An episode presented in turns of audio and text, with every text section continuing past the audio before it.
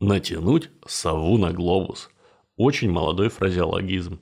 Означает подтасовку фактов, притягивание за уши аргументов. Как правило, в научной или даже скорее в псевдонаучной среде.